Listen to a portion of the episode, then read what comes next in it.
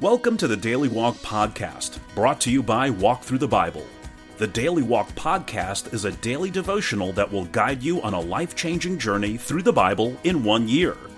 Join us every day to hear the entire Bible in a year alongside a daily devotional thought that will help bring God's Word alive for you.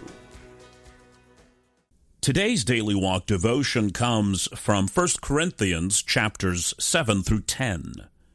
Beginning with chapter 7, Paul answers a series of questions raised by the believers at Corinth that neither the Old Testament nor the words of Christ resolve.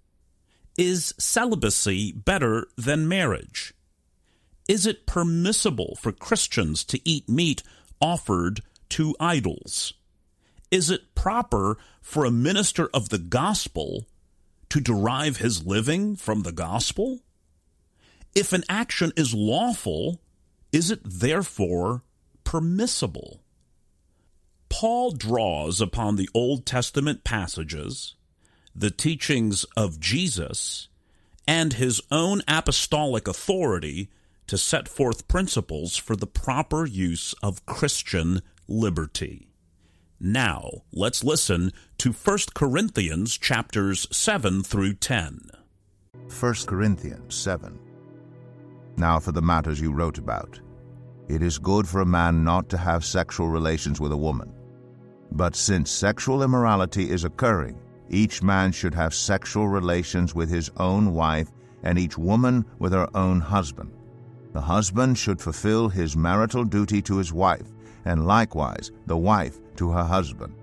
The wife does not have authority over her own body, but yields it to her husband. In the same way, the husband does not have authority over his own body, but yields it to his wife. Do not deprive each other, except perhaps by mutual consent and for a time, so that you may devote yourselves to prayer.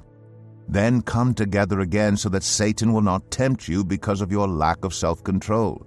I say this as a concession, not as a command I wish that all of you were as I am, but each of you has your own gift from God. One has this gift, another has that.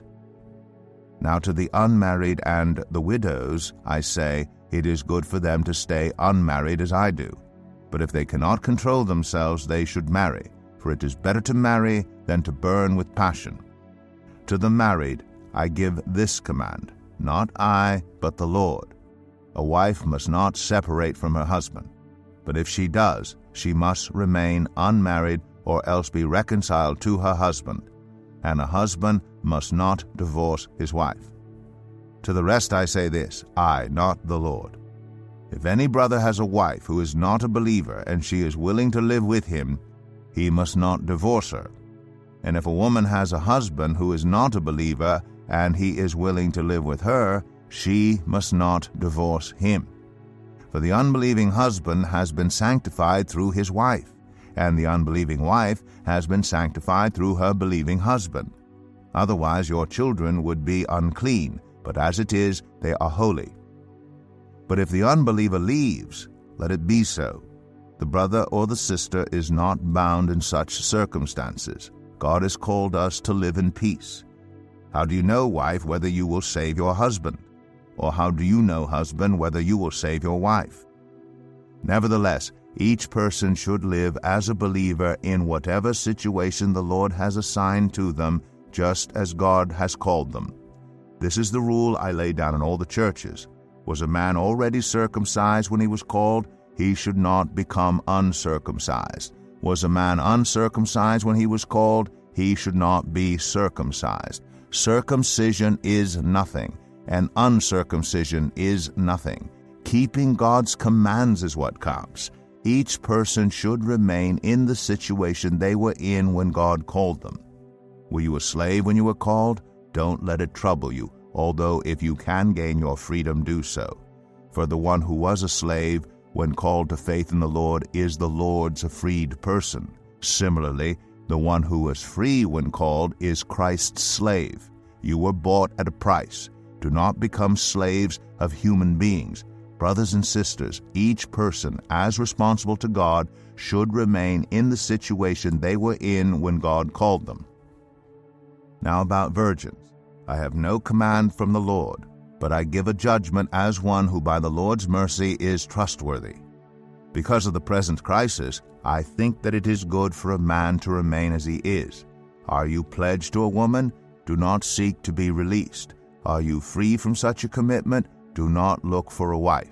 But if you do marry, you have not sinned. And if a virgin marries, she has not sinned. But those who marry will face many troubles in this life, and I want to spare you this. What I mean, brothers and sisters, is that the time is short. From now on, those who have wives should live as if they do not, those who mourn as if they did not, those who are happy as if they were not, those who buy something as if it were not theirs to keep, those who use the things of the world as if not engrossed in them. For this world in its present form is passing away. I would like you to be free from concern an unmarried man is concerned about the Lord's affairs, how he can please the Lord. But a married man is concerned about the affairs of this world, how he can please his wife, and his interests are divided.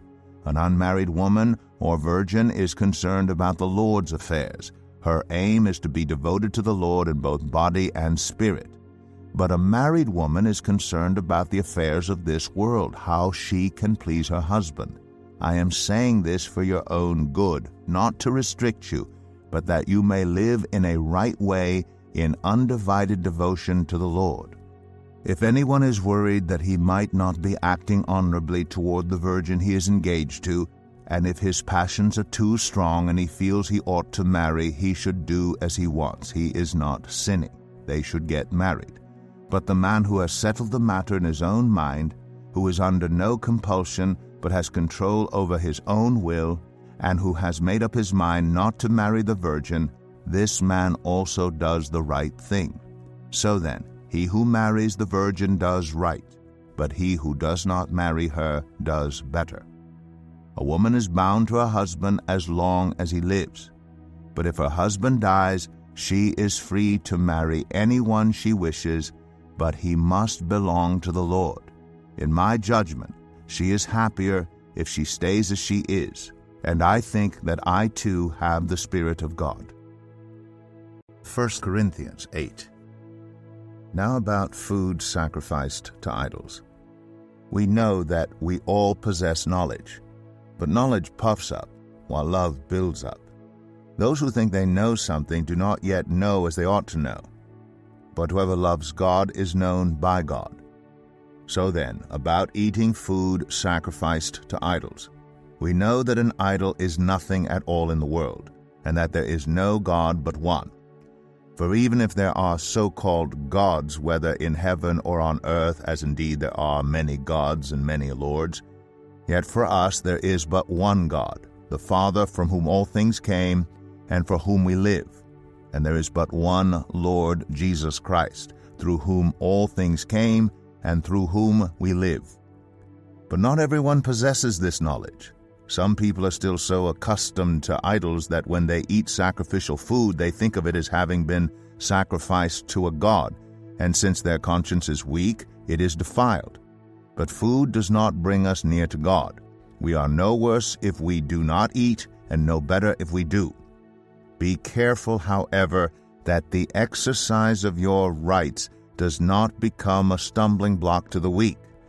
For if someone with a weak conscience sees you with all your knowledge eating in an idol's temple, won't that person be emboldened to eat what is sacrificed to idols? So this weak brother or sister for whom Christ died is destroyed by your knowledge. When you sin against them in this way and wound their weak conscience, you sin against Christ.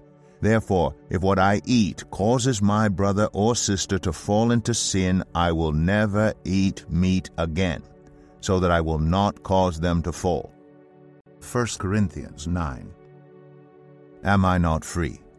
Am I not an apostle? Have I not seen Jesus our Lord? Are you not the result of my work in the Lord? Even though I may not be an apostle to others, surely I am to you, for you are the seal of my apostleship in the Lord. This is my defense to those who sit in judgment on me. Don't we have the right to food and drink? Don't we have the right to take a believing wife along with us, as do the other apostles and the Lord's brothers and Cephas? Or is it only I and Barnabas who lack the right not to work for a living? Who serves as a soldier at his own expense? Who plants a vineyard and does not eat its grapes? Who tends a flock and does not drink the milk? Do I say this merely on human authority? Doesn't the law say the same thing? For it is written in the law of Moses, Do not muzzle an ox while it is treading out the grain. Is it about oxen that God is concerned? Surely he says this for us, doesn't he? Yes, this was written for us because whoever plows and threshes should be able to do so in the hope of sharing in the harvest. If we have sown spiritual seed among you, is it too much if we reap a material harvest from you? If others have this right of support from you, shouldn't we have it all the more? But we did not use this right. On the contrary, we put up with anything rather than hinder the gospel of Christ. Don't you know that those who serve in the temple get their food from the temple, and that those who serve at the altar share in what is offered on the altar? In the same way, the Lord has commanded that those who preach the gospel should receive their living from the gospel.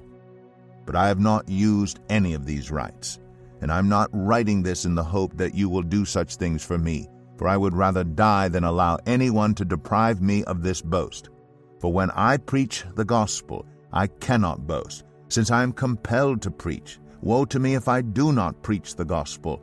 If I preach voluntarily, I have a reward. If not voluntarily, I am simply discharging the trust committed to me. What then is my reward?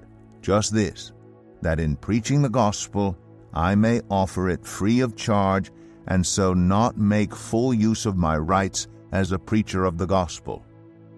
Though I am free and belong to no one, I have made myself a slave to everyone to win as many as possible. To the Jews, I became like a Jew to win the Jews. To those under the law, I became like one under the law, though I myself am not under the law, so as to win those under the law. To those not having the law, I became like one not having the law, though I am not free from God's law, but am under Christ's law, so as to win those not having the law. To the weak, I became weak, to win the weak. I have become all things to all people, so that by all possible means I might save some. I do all this for the sake of the gospel, that I may share in its blessings. Do you not know that in a race all the runners run, but only one gets the prize? Run in such a way as to get the prize. Everyone who competes in the games goes into strict training. They do it to get a crown that will not last but we do it to get a crown that will last forever. Therefore, I do not run like someone running aimlessly. I do not fight like a boxer beating the air. No, I strike a blow to my body and make it my slave, so that after I have preached to others, I myself will not be disqualified for the prize. 1 Corinthians 10 for I do not want you to be ignorant of the fact, brothers and sisters, that our ancestors were all under the cloud, and that they all passed through the sea. They were all baptized into Moses in the cloud and in the sea. They all ate the same spiritual food and drank the same spiritual drink, for they drank from the spiritual rock that accompanied them, and that rock was Christ. Nevertheless, God was not pleased with most of them their bodies were scattered in the wilderness.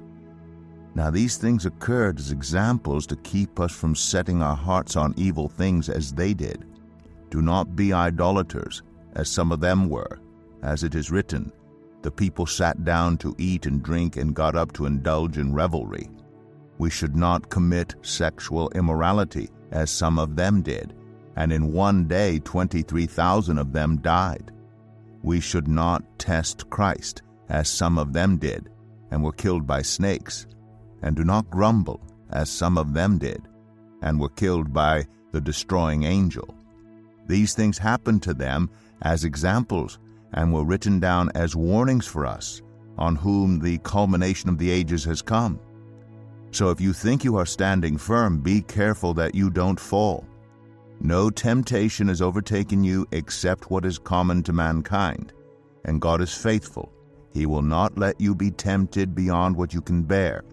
But when you are tempted, He will also provide a way out so that you can endure it. Therefore, my dear friends, flee from idolatry. I speak to sensible people.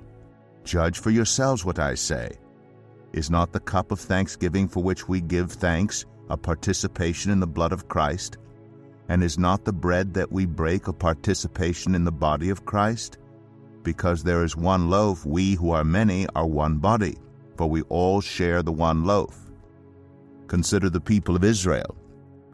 Do not those who eat the sacrifices participate in the altar? Do I mean then that food sacrificed to an idol is anything, or that an idol is anything? No, but the sacrifices of pagans are offered to demons, not to God, and I do not want you to be participants with demons.